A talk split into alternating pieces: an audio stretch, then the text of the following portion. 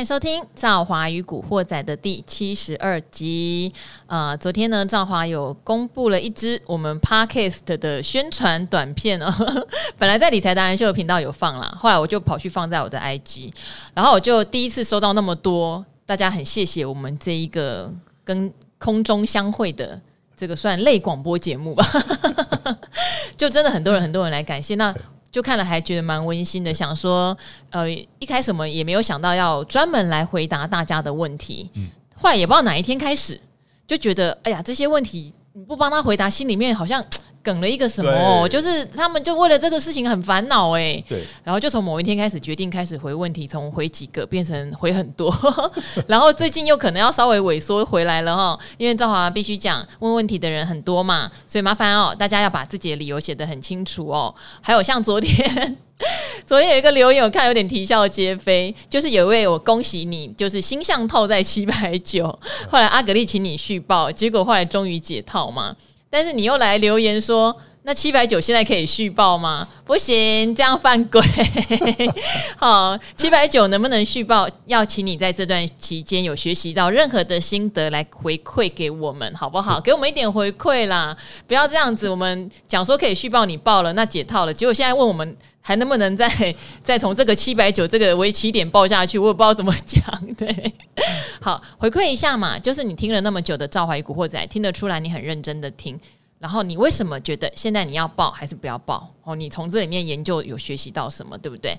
好，那第七十二集我们要请一个呢？七十二变的男人，我也说七十二岁，吓吓了一跳。我也想了一会儿，好像还没有到。没好，最近减了七公斤的男人。是好，所以大家如果看理财达人需要注意哦，我们的永年老师肚子变小了。是的，没错，大家一定很失落感吧？我不是失落什么？为什么要失落？因为没有东西可以讲啊。那我跟你讲，我根本没注意到，这才是你要失落，好不好？因为你今天讲的时候，我就想，哈。啊，有哦！我我是说观众，我是说理财达人秀的观众。我看一下，我看一下，变小颗了。对 对，好，哎，真的，我觉得来上理财达人秀的人都有一种减肥的欲望。哎，小哥也说过他要减肥。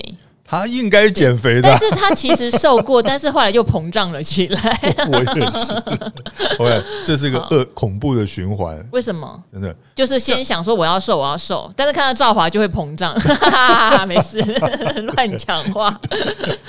好，袁老师好，四十几年的资历，什么没看过？是啊，什么没听过？就是嘛，就是没听过会有这种讲话的人。好，今天的盘。其实不算太好，就是整个呃指数来说是黑的。可是我觉得最近的话，贵买就是很容易会翻红。嗯，对，我觉得贵买还蛮厉害的。对，这也代表说最近可能涨的一些股票，还真的是一般股民手中有的哦。是对，因为今天我看了一下自己的持股还不错，我就一点都没有觉得今天盘有任何跌倒。真的对，而且有的还谈谈蛮多的，真的。对对对对对，所以永亮老师，你自己有没有观察到今天有没有比较特别的族群？是说实话闷了一段时间，那今天有扬眉吐气的哦。其实哦，最近这些股票还蛮多的，嗯、就是呢，它的股价呢可能已经跌了一段时间，或者是呢这个盘整了一段时间，就弱势盘整了一段时间了哈。然后在最近呢，哎，开始呢突然之间他们开始往上走了哈。嗯，那。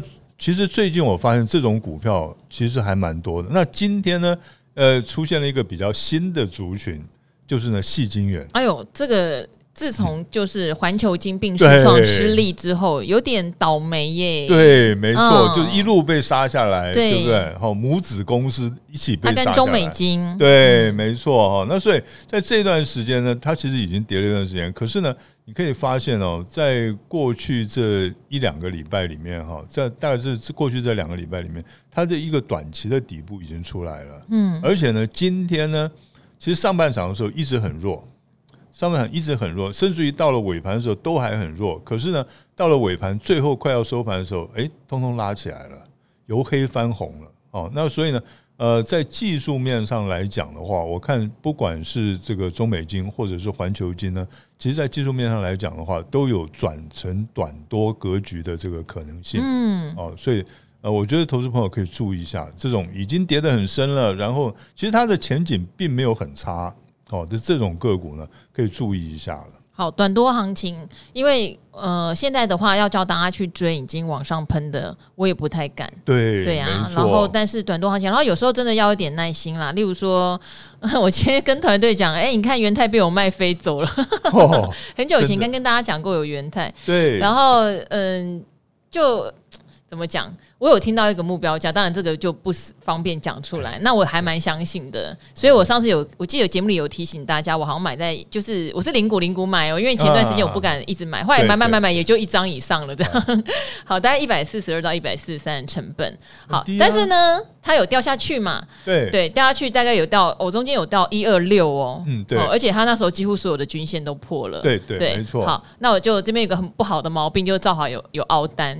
哦、好，所以凹单的缺点是什么呢？你就有点痛苦，你觉得你在违背自己的原则。是。哦，就是明明就说好嘛，这个破线应该要卖。不过因为我我当初买，我不是技术线派的啦，所以我就比较没有 care。我是捡师派的，所以那时候我觉得我减在一四二一四三相对便宜，只是它又更便宜，所以我考量的是要不要再减而已，但也没有，只是就有一种被套的不舒服感，这样。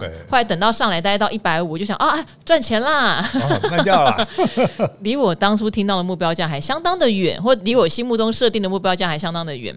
好，可他就上去了，人就好就会有一个惯性喽，上去了没关系啦，我再等等看他会回档嘛。好，昨天开法说。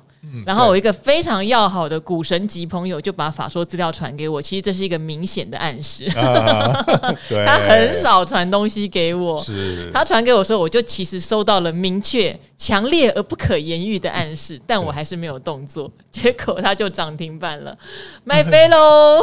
对，这只股其实元泰这只股票，我记得我们之前有介绍过。那其实我们。这只股票的基本面真的是没有话讲，趋势没问，趋势真的没问题了，没有没有问题的哈。所以呢，当初在它跌下的时候，跌到一百二十几的时候，其实我也我也觉得很诧异。我说，怎么这只股票这么好，怎么会跌成这样？我那时候是有点想说，再用零股加加加这样子。对对对，就是我觉得它现在涨上来，涨回来，只是就是说还给他一个公道了。嗯嗯，应该是还是一只好股吧。好，然后再来是我记得前一阵子有人有问说元泰他放空有没有什么盲点？因为那个时候确实你的条件看起来没有算太差，只是小哥来他是开布林通道的时候看说你是空在布林通道的下轨，那空在那边就不太容易赚到大钱，因为它会反弹。对对，那现在哦，他开布林了，所以希望已经可能还是得做停损。如果说那一位空元泰的朋友没有停损，因为高空很可怕，高空无上限。对，因为它可以从一百涨到一千，涨到。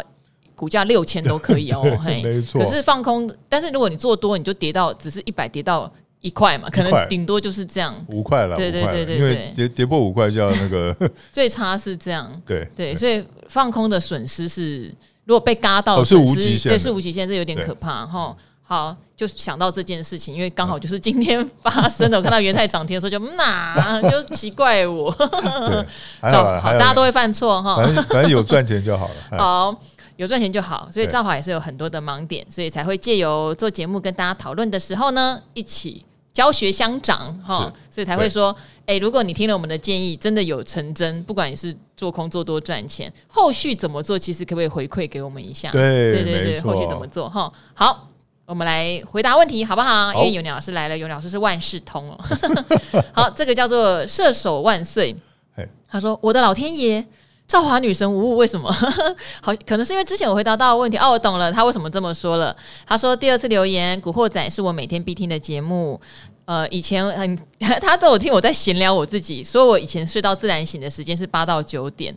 他说：“哎、欸，睡到自然醒的时间他是中午。”哎，好，三月二十一号这一集我跟小哥提到哈，赵华以前刚出社会，养了二十多只浪浪，马上立马爱心喷飞，感谢赵华的爱心，一起帮助无家可归的无辜浪浪，怎不能怎么能不爱人美心美的你呢？好，他希望有一天我能分享我的励志买房故事。现在年轻人是连三重都快买不起，我非常理解。我看到，其实我看到你的留言，我我回家路上就思考好久，就是想说，到底现在年轻人买房会遇到什么困难？这个下次我们再开一集来聊，好不好？因为我那时候买，还是我觉得确实还是比现在简单一些。对，好。那他另外要问的是彩金，他说，因为我们之前每次讲到面板，不是群创就是友达，我们不会讲彩晶。那去年因为基本面好，获利佳嘛。在这个面板大行情的时候买，他说并没有追高，但是还是买在大概二十块钱。不过这个面板时代看起来过了，彩晶一去不复返，现在也没有利多。他问说有没有可能等到产业循环回到面板族群时再回归呢？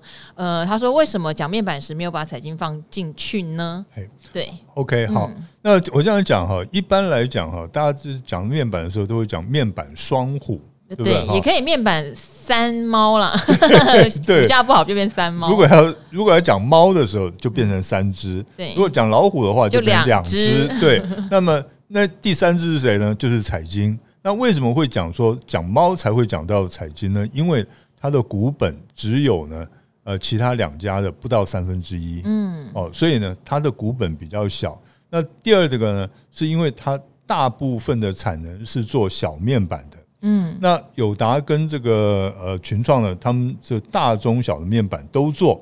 那一般来讲的话，其实真正要能够决定这家面板厂是赚钱还是赔钱的，是属于大面板。那小面板的这个影响力比较小一点，所以呢，呃，通常大家在在评论面板的时候，很少讲到彩晶，原因是在这里。除非呢，一种情况发生了，就是呢，当年的手机卖的特别好。那这需求量，就面板的需求量非常大的时候，那个时候呢，彩晶才会被大家想到哦。所以呢，呃，不是不是看不起它，而是呢，因为它的特性不同，所以呢，本来就很难提到它。那这档股票呢，哈，我必须要讲，就是说，呃，它其实跟这个大面板其实有面临到同样的问题，就是呢，呃。现在呢，面板的价格原本大家是希望呢，能够在三月份呢能够止跌哦，是大面板的价格能够止跌。可是呢，呃，让大家失望了，他们还是在继续跌哦。那至于说小面板的问题在哪里？小面板问题在于说，中国大陆的手机市场呢一直在持续的萎缩之中。那所以呢，对于面板的需求呢，也不像以前那么的强劲了哈。所以呃，对于面板。好了，三三虎了，好不好啊？那三虎来讲的话呢，那我是觉得说，呃，暂时还是观望一下，可能会比较好一点。那你如果是套在比较高档二十块这边呢，要我这样子讲好了，要他们有一番的股价会有一番的比较强劲的表现，甚至于呢，呃，超过二十块来到三十块的这个附近的话，可能要等到下一次的循环的时候才有办法。嗯，等于是它的循环最高峰看来是真的过了。对，然后所以如果你说还要再等到族群会不会有整体的？大行情啊，是可能要等是以年来做单位，没有错。那你说短线会不会呃有一天忽然三雄呃三雄好了，对，不是货柜三雄是面板三雄，呃都开始有往上涨，会的。我觉得短波段行情是有机会的，尤其是他们今年也是有所谓的高值利率的题材，是。可他们的高值利率题材，其实赵华做节目的时候会比较没有那么推荐，因为就是。面板的报价是往下的嘛？对，所以他们整体的获利今年应该都不可能比去年好。是，对。不可能比去年好的情况下，你可以试想说，去年呃友达赚六块吧，嗯，我股价最高给你三十几，就是五六倍的本益比，很残忍啦，其实很残忍，对。然后群创就更惨，群创其实赚的也没有比友达少，它就是股价后来就是跟不上友达，因为毕竟友达大家还是认为是大哥，群创二哥，财经三哥，对。好，所以要等，我觉得也没有不行，但是要等，可能就是要有一个蛮长期的等待，蛮长期的等待，对。好，那我也会小担心啊，因为以前面板都个位数的价钱，嗯，那如果跌到个位数价钱，是不是能承担这个事情？我也会小担心这样子。对，好，这个给您做一个基本的解答哦。其实去年我们在做面板的时候，彩晶还蛮常被拿出来的，是，可是那就是有大行情的时候，对，对对对。好，再来的话就是我爱六十九集，好，六九集，因为那天开了一个开车的玩笑哈，好。他说：“赵好美美好，上次哦有帮你回答了宏基筹码面的看法哦，觉得很开心。那很因为六十九集我们讨论到一个买房的留言，那个买房留言回顾一下，就是说他已经五十岁了，但是他去年股海才刚解套，赚了一点钱。今年再看看房子，觉得即使解套也赚也买不起房子啦，就是对房价这样一路上涨到五十岁没有买到一个自己的家，觉得压力很大。所以那一集我也小分享我自己。”如何当年是先求有再求好，从完全零家庭资助的情况下，怎么样买房子啦？那你说你感触很深，但你的状况却刚好跟那一位五十岁留言想努力的朋友是相反。你是一个独自北上工作的南部人，十几年前咬牙一咬，在新北买了小小两房的二手屋，就薪水不高，你跟我当年一样哦，想先求有再求好。啊，无奈这几年因为健康的因素，可以预见未来无论是收入啊，可能都会比现在还低，然后又升息了，知道房贷压力会变重，所以之后有可能势必要卖掉房子了。嗯，好，可能太沉重了，抱歉。嗯，我这边可能会先先停在这边，是先回答是说，如果你你即使收入变低了，但是如果还是有收入的话，也许展延房贷呢，会不会是一个？呃例如说二十年的房贷，因为之前一定大部分都是二十年嘛。嗯、对。如果延成三十年，先降低一下你缴房贷的负担，会不会是一个做法呢？应该是一个还不错的做法哦。嗯、对啊，然后当然在你展延完之后，觉得还是压力大的时候，再看看要不要卖。嗯，对。嗯，如果真的还是压力大，再来卖。对。现在卖屋倒不见得很难卖。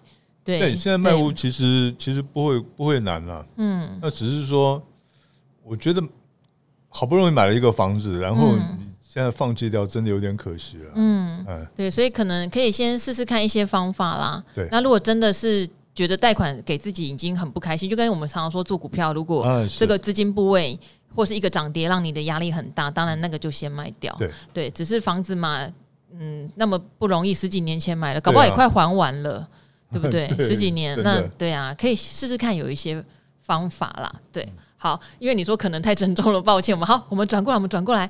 他说，像趁现在还能工作时，尽量多挤出一点资金做投资。然后呢，他说，因为资金太小啊，这一点好。台新金，我想到了，有年老说这个，我们等古鱼来，嗯、对，好一并帮你回答。是，只是我看到前面这个，我我觉得想要鼓励你一下，对，好不好？对。那如果你之后有想到什么方法，例如说展延房贷，或者是甚至，当然，如果这时候贷。把那个理理财型房贷贷出来，我们可能也不是很鼓励哦，不不鼓励，好不鼓励，好不鼓励。那这个台新金的问题，有这个礼拜哈，赶快找到适合的人帮你回答，好不好？就是比较金融股的专家来帮你回答。对，哈，就是因为他的意思是，他喜欢存有配发股票股利的。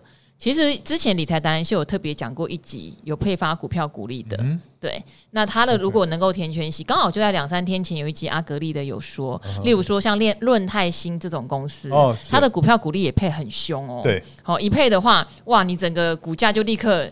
打很多折下去，但是后来会填权哦，那就确实比配现金股利的来的强哦，哦会会有这样的现象，所以我想说没关系，过两天我们来回答一下，如果你挑除权息哈，是挑有配股票股利的到底好不好？我们来回答你这一题哦哈。好，另外一个是投信的绩效评估如何评断？哈，他写股海小菜鸡。呃，第一次五星给了最优质的好节目，还有最漂亮、最聪明的美女主持人赵华美眉，十八岁，想要请教有关所谓投信季底做账行情的结算哦，是到底我们我懂他的意思，嗯、我们每次都说季底在做账，对，季底在结算，嗯、到底结结算的绩效是怎么看啊？好，是目前账上股票的绩效当成绩呢，还是卖出获利入袋后的现金当标准呢？因为说实话，我们也不知道他卖出入袋获利多少了。嗯对对，所以先请永老师回答。OK，好，那其实这个很简单哈，就是呢，他他是用你在这一季的季底的哈，他有的时候是拿他们的评评分不一样啊，那有的时候呢是用最后一个月呃整月份的平均的你的那个价值哦，就是好，我这样讲哈，分成两部分，一部分是现金，一部分是股票哦，你手头上股票的净值到最后这一天。它的净值是多少？再加上你的手上的现金是多少？然后呢，跟上一个月呃，跟上一季的季底呢的同期，你的那个手头上的部位是多少？来做个比较。譬如说呢，我们现在假设你手上上一季呃的季底的时候，你手上的这个呃股票的净值加上现金的这个净值呢，那是加起来是五十亿的话。那么你到了这一季的季底的时候，再同样的把股票净值跟你的现金的所有的现金加起来，那到那时候呢，你就用我们是用这个台币来算的哈。如果呢，你的台币是已经到了呃五十五亿的话，那就表示怎么样？你在这一季你是成长了百分之十，哦，这个就成长了百分之十，那你的这个绩效就是呢？增加了百分之十，就是这样子算的。嗯，好，那我们为什么会去关注所谓投信在季底或者是半年的时候会不会所谓的做账？因为他们内部当然会在每一季审核一次每个经理人的操盘的状况绩效。对，对，但是有的公司也不见得那么狠啦，可能每半年是一个很大的，例如说今年的六月底哦，哦，那时候就是一个比较大，要总结你整个上半年做的怎么样。对，所以他可能会把一些呃赚的比较多的慢慢的出掉。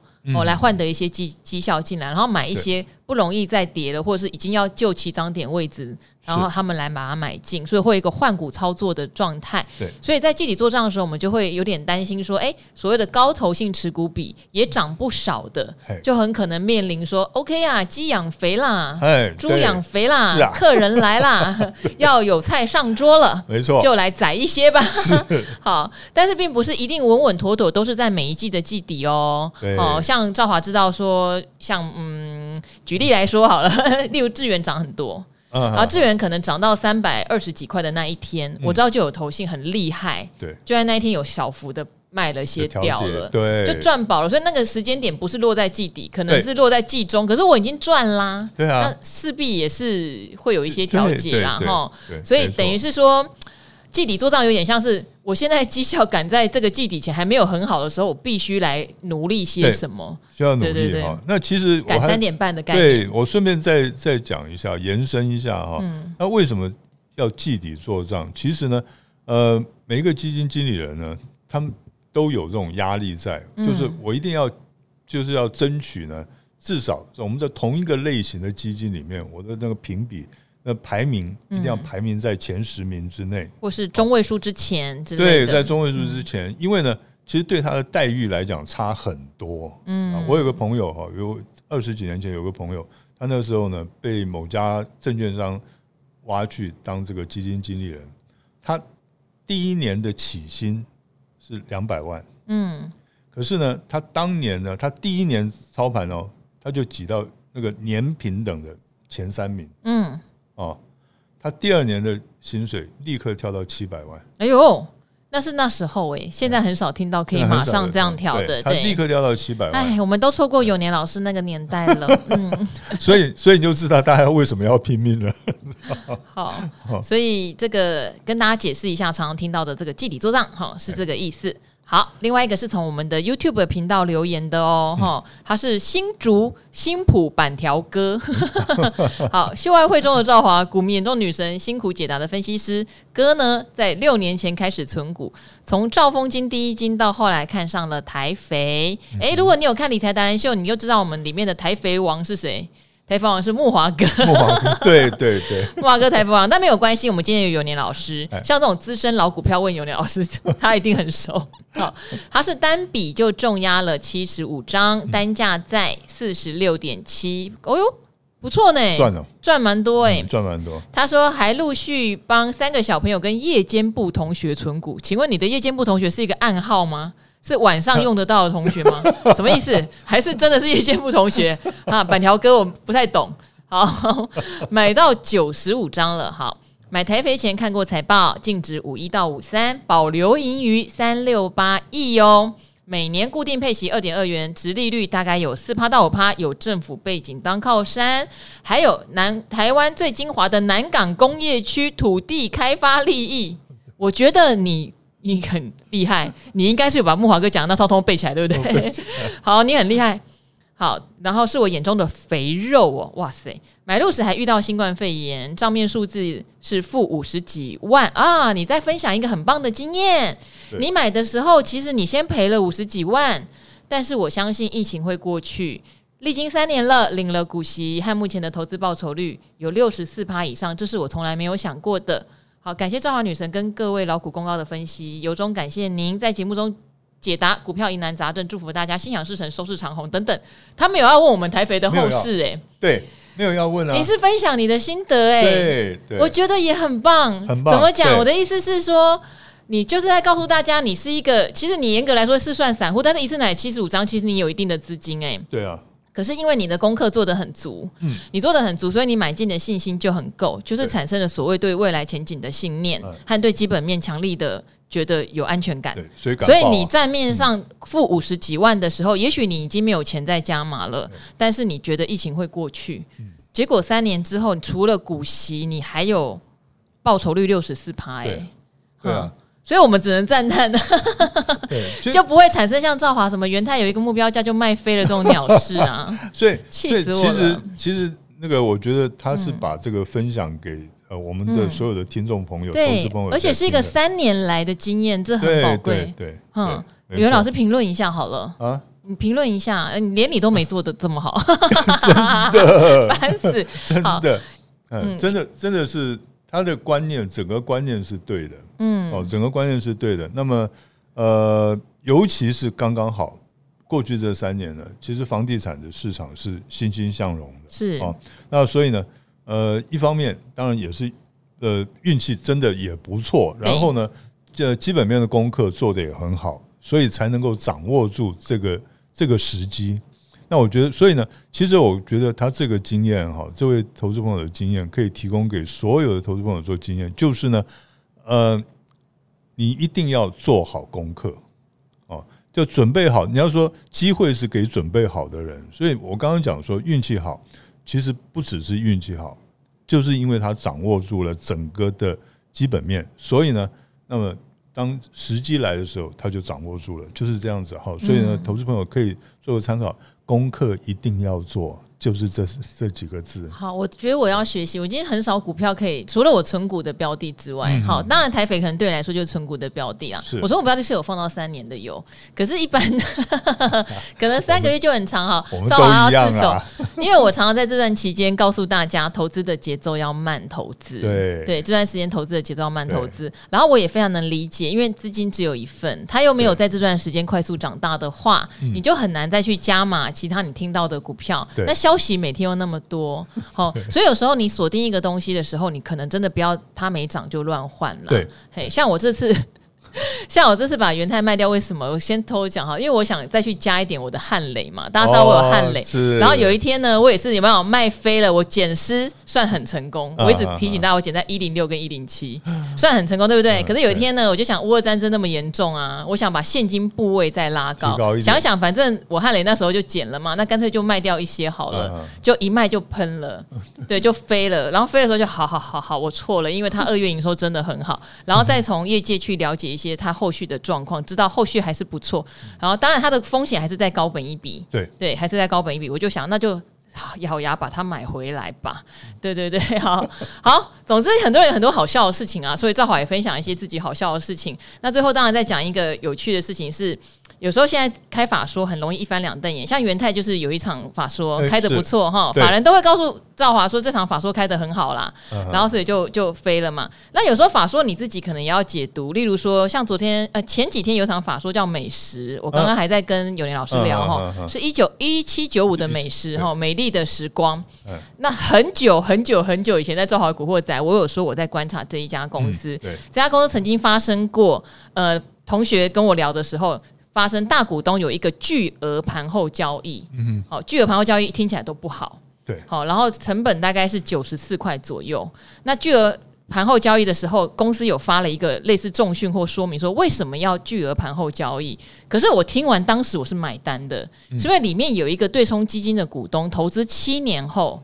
他想要 OK 了，抽腿了，对。然后当时我记得我还以东森，其实以前也有被这种所谓对冲基金持有过，对冲基金持有七八年，他就是要变现，没别的。对，哎，我不是要跟你天长地久，Sorry 哈。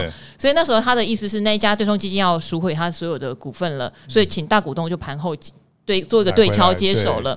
好，所以我那时候我听完觉得，对，如果是这样，我是接受，因为我们自己公司有面临过被这样对冲基金投资过。好，那时候大概九十几块钱，就跟他们。